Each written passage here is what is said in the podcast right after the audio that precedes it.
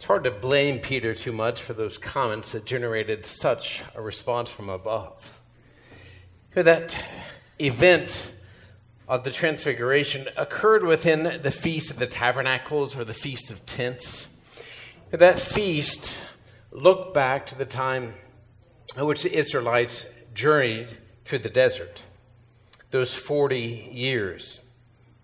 So it looked back to that time in which God took care of them in the midst of that desolate place, during which time they themselves dwelt in tents. So it looked back, but it also looked forward to the time of that future dwelling of the just, the holy people, when the Messiah would return and set all things right.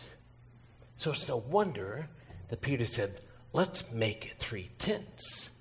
The time is here, it's fulfilled. And what's more, then the cloud descended, like the cloud that descended on the meeting tent in the desert, to indicate that God's holy presence was there. And even more than that, the comments, the words, the commands listen to him, like the command to listen to the words on the stone tablets. But now the command was listen not to the stone, but to God's beloved Son. It's hard to blame Peter, you know, but he was only seeing part of the picture. Do not tell the vision to anyone until the Son of Man has been raised from the dead, Jesus immediately said. Listen to him was the command, and then that's what Jesus said, which referred Peter back to the book of Daniel, where the figure of the Son of Man appeared. So Daniel records this vision that he had of these four beasts and this figure, the Son of Man. The beast, he said, came out of the sea, this dark, chaotic place. They're bestial. That means they're subhuman, evil powers, kingdoms. The Son of Man, on the other hand, is, what did we hear? With the Ancient One God who is seated on a throne, whose clothing is bright as snow. Sound familiar? And then court is convened, and the books of history are opened. For a while, the evil kingdoms looked to be victorious over the holy ones of God, but then judgment came and all was set right.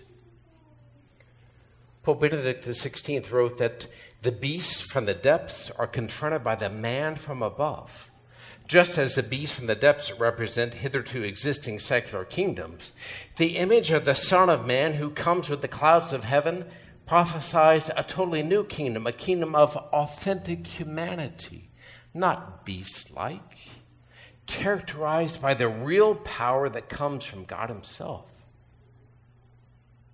You know, but what this kingdom looks like and how it's attained Peter had to learn once again as they go down the mountain.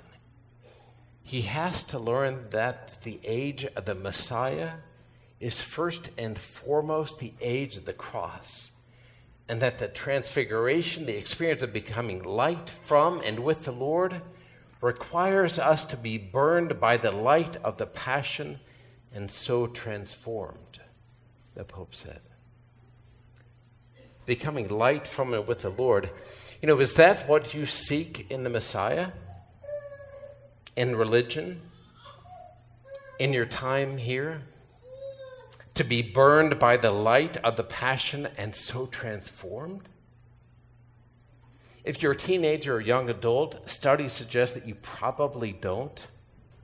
Through a vast amount of research, Christian Smith, who's a sociologist at uh, Notre Dame, found that the majority of these young people held a type of faith they termed moralistic therapeutic deism. Moralistic therapeutic deism. Deism means that you know God's like a watchmaker who created the world like a watch and let it go. It'll work on its own. He isn't really involved in our lives. There is a moral element which the young people typically described as being nice. That's how you are moral. You're nice. And the researchers said that moralistic therapeutic deism is also about providing therapeutic benefits to its adherents. This is not a religion of repentance from sin, of keeping the Sabbath, of living as a servant of sovereign divinity, of steadfastly saying one's prayers, of faithfully observing high holy days, of building character through suffering, of basking in God's love and grace of spending oneself in gratitude and love for the cause of justice. Rather, what appears to be the actual dominant religion among teenagers is centrally about feeling good, happy, secure, at peace.